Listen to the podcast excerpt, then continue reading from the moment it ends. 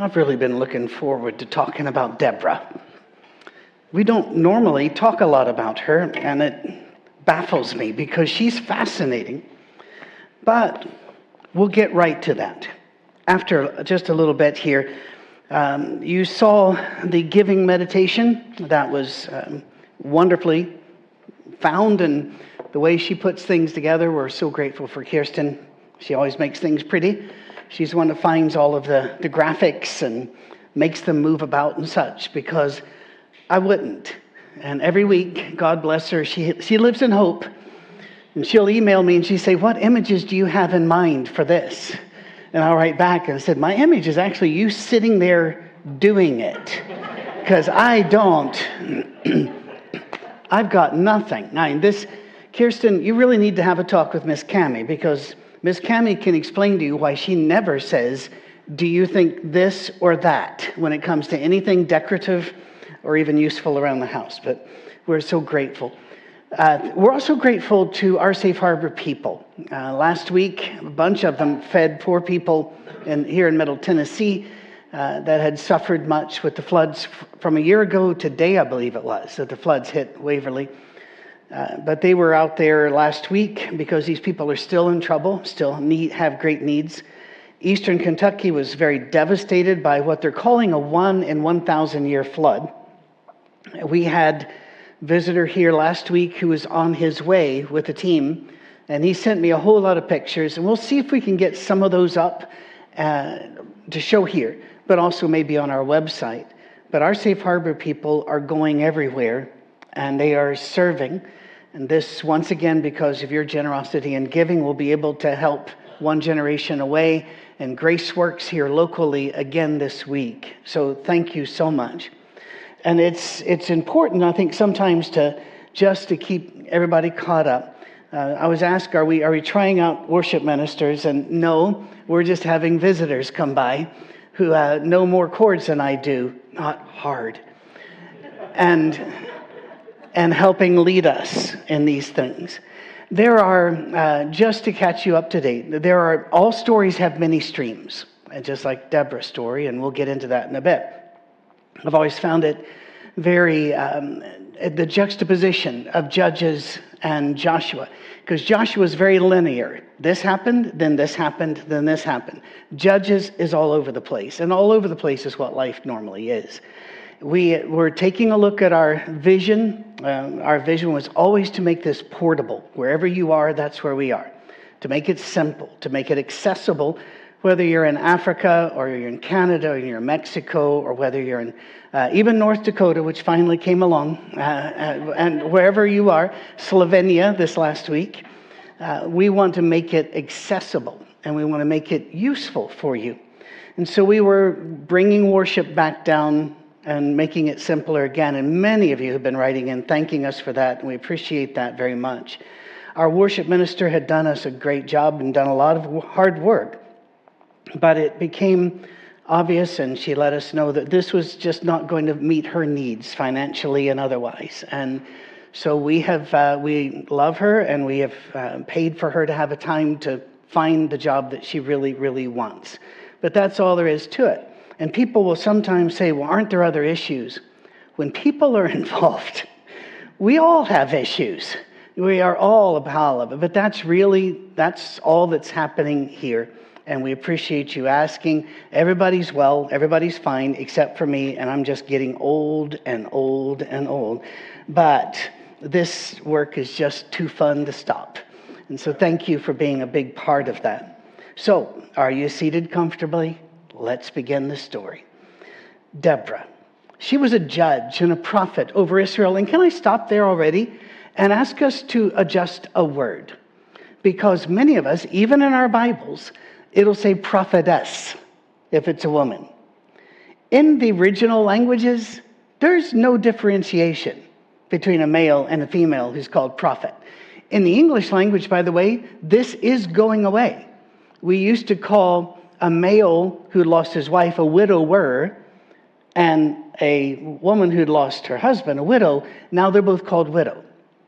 We used to call them actor and actress. Now they're called actor. And the reason is it seemed to be a little demeaning, and in fact, we called them diminutives in the English language. To, you know, comedian, comedienne, you know, and it was kind of like, you know, well, she's trying.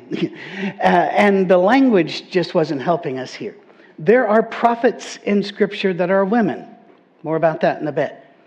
But here's a woman who is a judge and a prophet. But to understand the world in which she lived in Judges 4 and 5, you have to kind of go back to your, your high school. I, I would assume somebody told you this somewhere.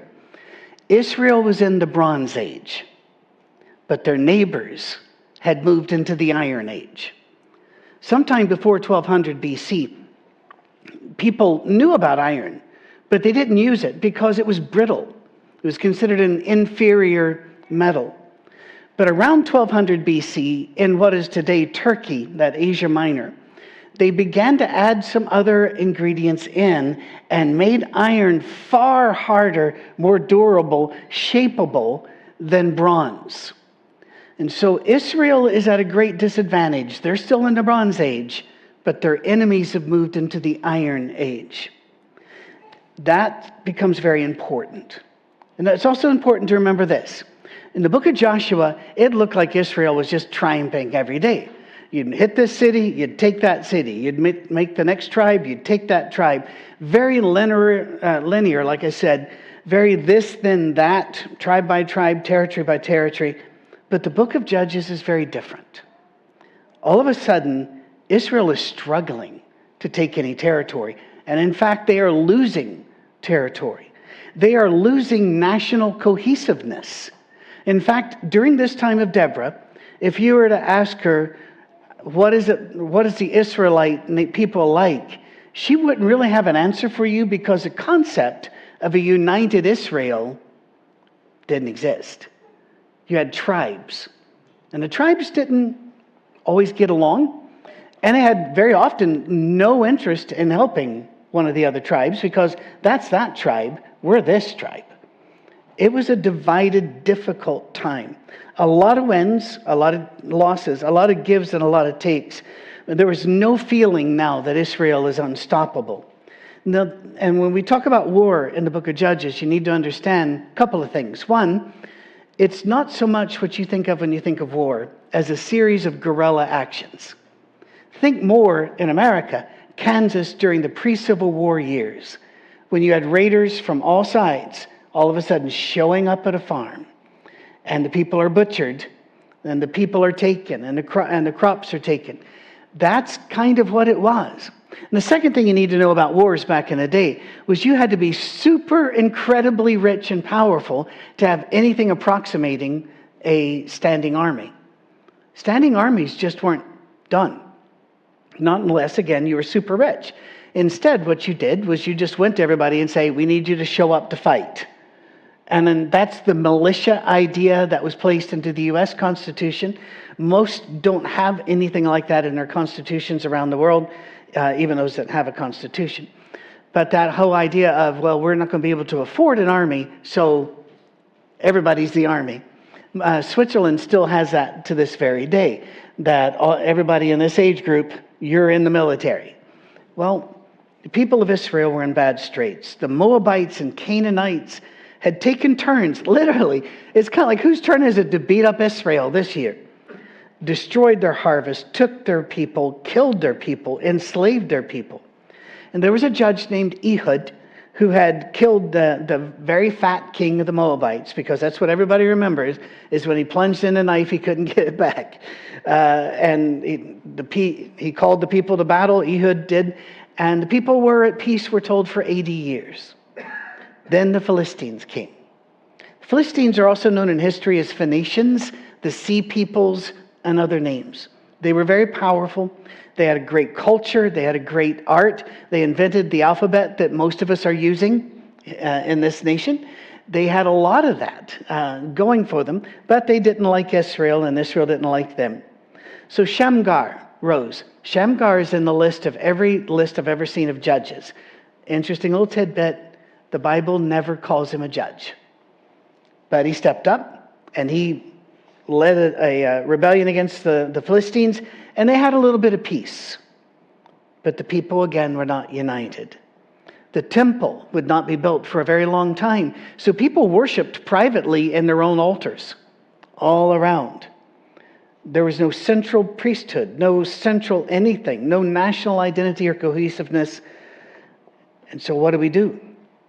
The battles between tribes became a problem.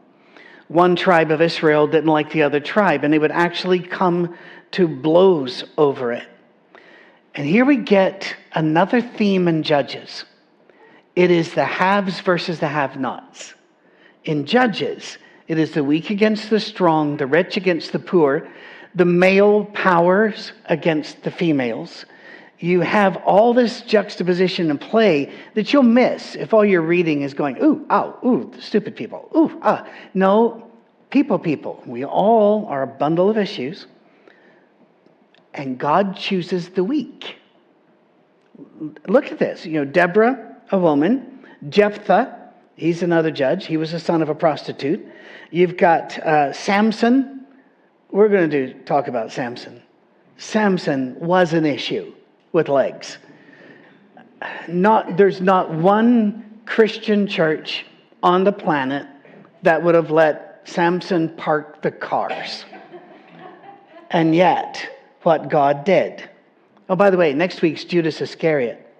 It's, there's not many spoiler alerts, but you might be interested in what we find as we go through. Israel was weak and largely disarmed, by the way. You couldn't afford swords. And if you had swords, guess what you had? Bronze. It comes up against the new iron, yours is going to bend, yours is going to lose its edge, yours is going to break. So a woman rises to lead them. Now, was this unusual? Among Israel, it must be said that it kind of was. However, it's not without precedent. You might be surprised at the number of women in the Old Testament scriptures who are referred to very plainly as a prophet.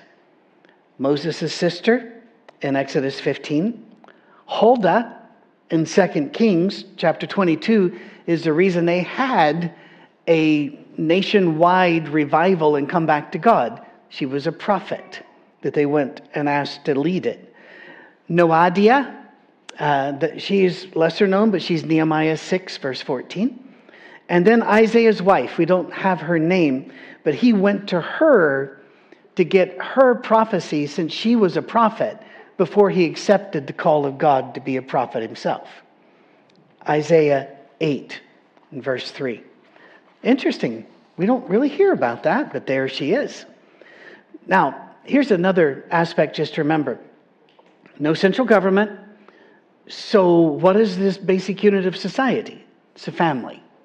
Well, who's important in the family? Well, dads certainly are important, but moms are certainly important. And in an agrarian society, it was much easier for a woman whose importance in the home was understood to also lead society. And so powerful women were all over this day and age. And by the way, in the book of Judges, every woman is strong and their leadership unquestioned. I like that. Well, Deborah held court under a tree in a central area. And if you don't really know much about um, the way the Semitic people tell stories, you might go, huh, and move on. No, that they're making a point. She's in the open. She's making her decisions in the open where everybody can hear the arguments. There is nothing shady about Deborah. She is cleaning up government. We like to say drain the swamp, but in my lifetime, nobody's drained the swamp. They just swapped their alligators for the other guys. She went to the mountain and everything was in the open. So immediately you know she is honest, true, and that nobody can question this. Well, no bribery, favoritism, no grabs for power, but her name is also interesting. Deborah, by the way, means bee. And that may not have any great significance here, but it's just, I like to know about that kind of stuff. But there's a phrase that the translators just butcher. And they translate it the wife of Lapidoth. It should not be translated that way, and more and more versions are getting it now. It should be called woman of lightning. It was not about who she married or belonged to, it was about this woman was a woman of action. By the way, I love the, the, the graphic. We don't know. She might have been in her 30s. She might have been pretty. She might have been hunchback. We have no idea. The Bible doesn't tell us anything about this except here's a woman of lightning who lives in the center of the society. They come to her for wisdom. This is an important person. By the way, she will have a general that she uses whose name is Barak, and Barak also means lightning. And therefore, God has called out two people of lightning to make a change here. I love that. And they do a lot of wordplay in Semitic languages, so this is on purpose. Now, here comes that factor I talked to you about a while ago. The Iron Age has come to the Canaanites, but not to Israel. With iron bands on their wheels. Oh, well, here you go. You've undoubtedly, if you're in America you, or in Canada with the, the push west, you have seen the movies where the wagon wheels will all of a sudden break. They're made out of wood. Uh, or the iron band will come off and then the wheel's going to go. Canaanites were the first ones to figure out you could put iron around a wooden wheel, and your chariot could take the force of changing direction. Before this, chariots, if you had any, were basically carts, and you drove them up to action, and everybody jumped off the cart and fought, then they got back on. But if you've got iron wheels, and they could have been solid iron, because that did exist very shortly here, or iron bands, you could actually steer, and you could hit rocks, and you could keep going like mobile cavalry. And that changed the battlefield dramatically. You might think it's I'm overplaying it here, but I'm not. Even the invention of the stirrup changed warfare in Europe. Because now somebody could fight from a horse, and Isaac Newton's third law, where every action has an equal and opposite reaction, meant instead of hitting them and the force actually knocking off of uh, your horse, you could dig in and you had hold. Just the stirrup changed. The Mongol invasion really failed because they didn't figure out the stirrup. And when it showed up, now you could fight them off their horses.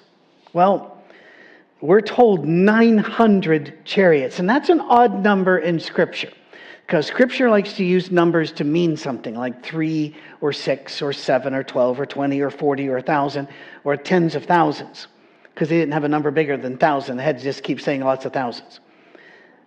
But 900 is an odd number, which makes me think it's one of two things. One, that's exactly how many chariots they had. Or they might be saying, not a thousand. They don't own all the chariots in the world, but they own most of them. And there's not an infantryman in the world or a farmer holding a stick in the world that wants to face Calvary. And that's what these were. Well, what's the effect?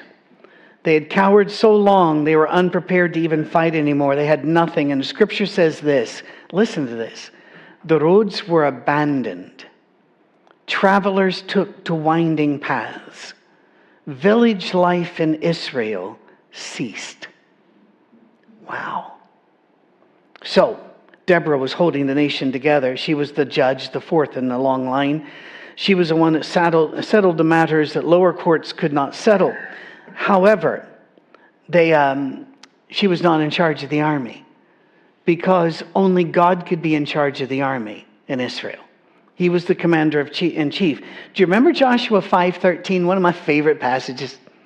Joshua's not afraid of anybody. He just isn't. He's just tough. It's city, just get it. Except one night before they approached Jericho, he goes out into the darkness to pray and he meets somebody there, a mighty man clad as if for battle. And whatever he looked like terrified Joshua for the first and only time in his life. He hit the ground and he said, Are you for us or against us? A very important question. He didn't get a comforting answer back. The man said, Neither. I command the God, I command God's army. So the question is, are you with God or not? I remember that story. I got chills again. I remember that story a lot because there's this thing we pray, and I think it's fine to pray, the, you know, God go with me, or God go with you. I think that's fine. But I think every now and then we need to flip that just to remember we go with Him. He's the commander of the army. You got to pull back every now and then and say, instead of saying, hey, God, let's go over here, you got to say, where are you going? And by the way, that's what we're trying to do whenever we always come back to our original vision. We always make course corrections. If, if a church doesn't, it'll go off the road and flip and forget why it's here. But if you're driving, and if you're in a church, God's going to nudge you this way, then that way. He's going to make you slower, make you go faster. Deborah said, I'm waiting on God. And then God said, Go fight them. So she calls her general, Barak, and Barak goes, All right, if you say so, but I'm only going to go if you're going to go. And there have been people that have called him a coward here. And, by, and she does a little thing there saying, If I go with you, then they're going to say a woman won. You're not going to get any glory. I, I think that was rather playful. It could have been harsh. I don't really care much. What I do want you to do is ease up on Barak. Because back in those days, if you really wanted to get your people ginned up for battle, the head guide better be there. And all the way up through the medieval age, you'd be carrying these banners. And they used to ride on horses with all the bling and the like. And you know what ended that? Americans. Because they weren't content just to stand out there and fire with rattly old muskets that might hit somebody. Oh no. You had to invent a rifle that could actually hit what you shot at. Hundreds of yards away. And there's General Bling McBling, and and he's over. And the army's going, well, look at the time.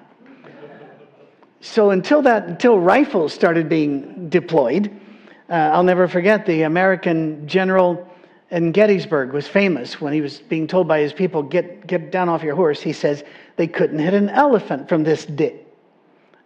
That was his last phrase. I have stood where that happened and thought, dude, I'd laugh at you, but I might be you one day. So I, I got to understand that. Well, Barak and Deborah say, let's raise the army from Naphtali and Zebulun why only those two tribes? Because the others refuse to fight. If the others won't go with you, what do you do? Well, and, and God praises. Um, here's the way it's done. In Judges 4 is the story, Judges 5 is the song about the story. And Judges 5 gives a little bit more detail. So we hop back and forth between the two. And uh, God gives a little bit more information in a, a very strange phrase in Judges 5 2.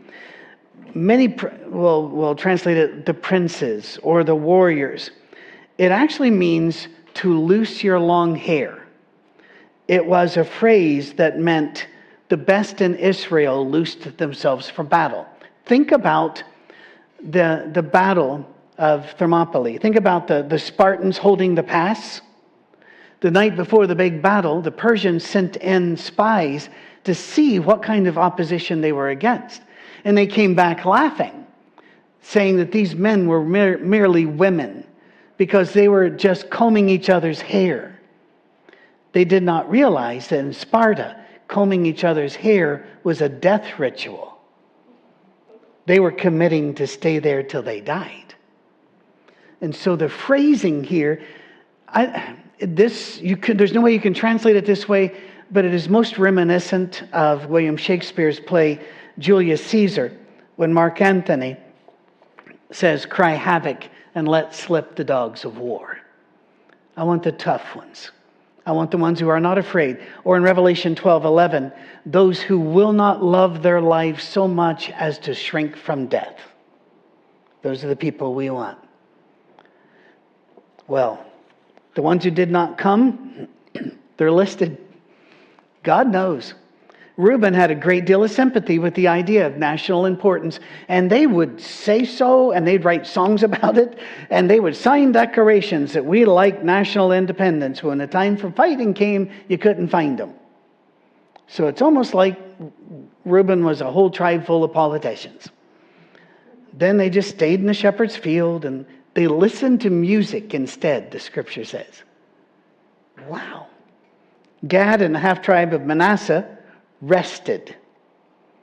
Dan and Asher were too busy with business, some of which was with the Canaanites. So we don't want to mess with them because we might lose some money. Judah and Simeon aren't mentioned at all, but we give them a break because we find from other sources Judah and Simeon were fighting the Philistines. They had their hands busy. They were, they were full, rather. Naphtali and Zebulun show up, 10,000 men gathered. And again, when I was a boy, I always thought it's amazing how everything happens in round numbers. It just meant all of them. The whole totality of them came. They had whatever um, weapons they could fashion. They really had to enter this battle like the Battle of Stalingrad. Those of you who do not know this. When the Germans invaded Russia, they were not quite prepared for the number of people in Russia that were going to be willing to die to make that fail. When the Russians were shipped across the river or run up in trucks to th- be thrown out on the front line, they had no weapons. Their job was to pick up the weapons from the dead Russians in front of them and fire it until they died, and then the next Russian will come pick it up. It was a Stalingrad issue here. They did not have weapons, they had threshing tools uh, very much like in, in, Asian martial arts, you'll have you know, the nunchaku or nunchucks, you'll have the bo and like. Those were all threshing tools that were used, um, not the way they're mo- used in the movie. And by the way, horribly inefficient weapons do not write me. They were. Um, even the great Bruce Lee said, All the training in the world is trumped by an iron par. so these, these people these people, um, the battle was going to be very difficult. It looked like a perfect place to die. They stood before the brook Kishon. This time of, of year, the river would have been just a brook. It normally is a mighty river. Rain almost never falls in this area between June and September. So again, it was a perfect place to die. There was nowhere to run, facing 900 chariots, and who knows how many other kinds of forces they had. Deborah told Barak to attack. Again, in war, you do not attack unless you've got a four to one majority in power. It doesn't have to be people, it can be, you know, material. You prefer an eight to one. They're outnumbered, and she goes, attack. And Barak does. And as he does, as he does, rain hits. Rain to the point where the chariots get bogged down and can't move. And now they are easy pickings for the swarms of those from Naphtali and Zebulun who showed up. The, the Canaanites were quickly crushed, and Sisera, their great general, ran. There was no plunder. They were through taxing, pillaging, and raping the Israelites. Sisera abandoned his chariots and ran on foot while his army died.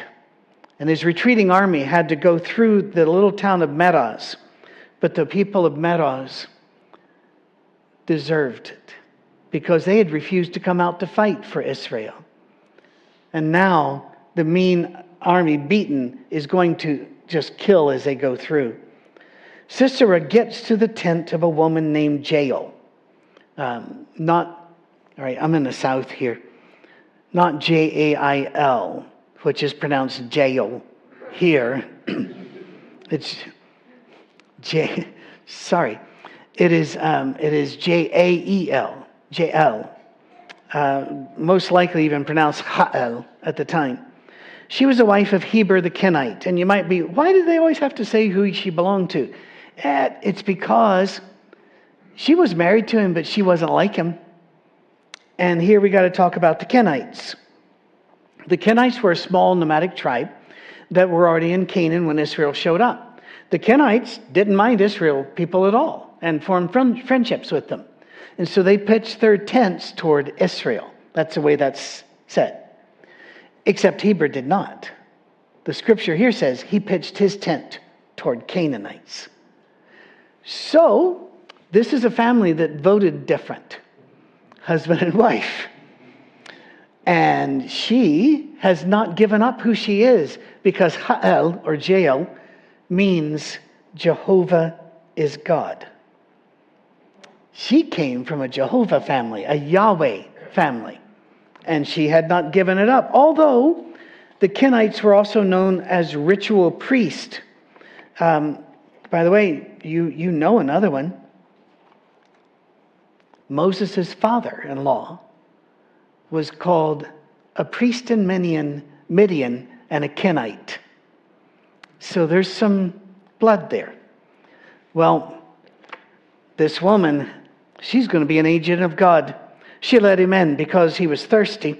She gave him milk to drink, more than he'd asked for. That's a very Bedouin nomadic thing to do, to give more than you ask for. And I don't really want to go into great detail here. I'm just going to tell you that it is very the phrasing in Semitic languages that is in Judges 4:18 repeated twice also shows up in Ruth. It, in, it involves a seduction. How far? Don't know. But again, Sisera would have been expecting the Kenites to be involved in pagan worship with ritual prostitution. Somehow she got him distracted, tired, and at ease. And then she picked up a tent peg and a hammer. Women set up the tents for the Kenites. She knew how to do this. And she just nailed his head to the ground. So, hope you're enjoying Vacation Bible School, kids. we have a craft for you to make and a song about hammer, hammer, hammer him dead. Now, there's an alto lead because um, it's a Stamps Baxter song. Um, the stuff I would not have put in Bible is much, is much, actually. Barak came by looking for Sisera, was shown, she goes, there he is. He's not going anywhere. Um, the Canaanite king freaked after this, and the Israelites got excited, picked up the weapons, and they drove him from power and took Hazor, his city. And Deborah composed a song commemorating the battle in Judges 5. It's a great, great song. But there are also some things that trouble us because we don't see a lot of Jesus in these stories. We just don't. But there are some things we see. He is called the one of Sinai. God is called the one of Sinai. What does that mean? On Sinai is where God reintroduced himself to the Israelites after destroying the gods of Egypt. Do you remember the Moses story? So he is the God of Sinai as a reminder of who he is. Her song says that the people had chosen other gods, listen carefully, as a way to fit in and to make peace with their neighbors. But choosing other gods brought war to our gates. Put that on a t shirt. Put that on your homes. We need to work that into our phraseology because when you choose other gods, you are welcoming war to the gates of your homes and the gates of your lives. The have nots again tent dweller, warrior, mother, assassin, lover, killer. And it concludes with a picture of Sisera's wife, the great Canaanite commander who died. Looking through the latticed windows of her rich house full of attendants that are singing about everything's great. He's just delayed because of the killing, the raping, and the robbing. Think about this. But you don't have to. You can actually go and search for these. Phone calls intercepted from Russian wives to soldiers in Ukraine, telling them what to steal, and that when they raped, to use a condom. The days of judges are not gone. Just because we live in a very safe, protected area where we can complain about things, such as they didn't have my brand of butter, a lot of the world's still in this time where wives still encourage their husbands to destroy and brutalize as long as they bring home the right stuff to steal that they can resell. By the way, anybody that wants to write me saying the Ukrainians did this, I don't know that they did, but it wouldn't surprise me. See, there's the thing you bring war into your lives, and Jesus seems to leave the equation. We need to be very careful what gods we worship. Well, this, the story ends with her looking out, but he never comes home. The story of Deborah should give us insight on the wisdom strength and bravery of women the value of courage, the need for unity, the need to stand up and show up wherever God needs you, as Deuteronomy 6 puts it, along the way. I'm going to invite back up Kurt and Marette, and again, so grateful that they went out of their way to come here. They weren't just passing by. Uh, and it, it mattered because we have a very thin front line and because we move about quite a lot, uh, going to house churches, visiting you out far afield. Um, there are times we're going to need to have songs and other things recorded. So this crew right here, they, uh, they recorded 21 songs this weekend to help us. And we are very, very, very grateful. Especially those people who've heard me sing are so grateful that you're here. Now listen, I got an amen. My first amen of the day in this room. All right, I'm going to go ahead and capo up too, just in case my voice won't do this.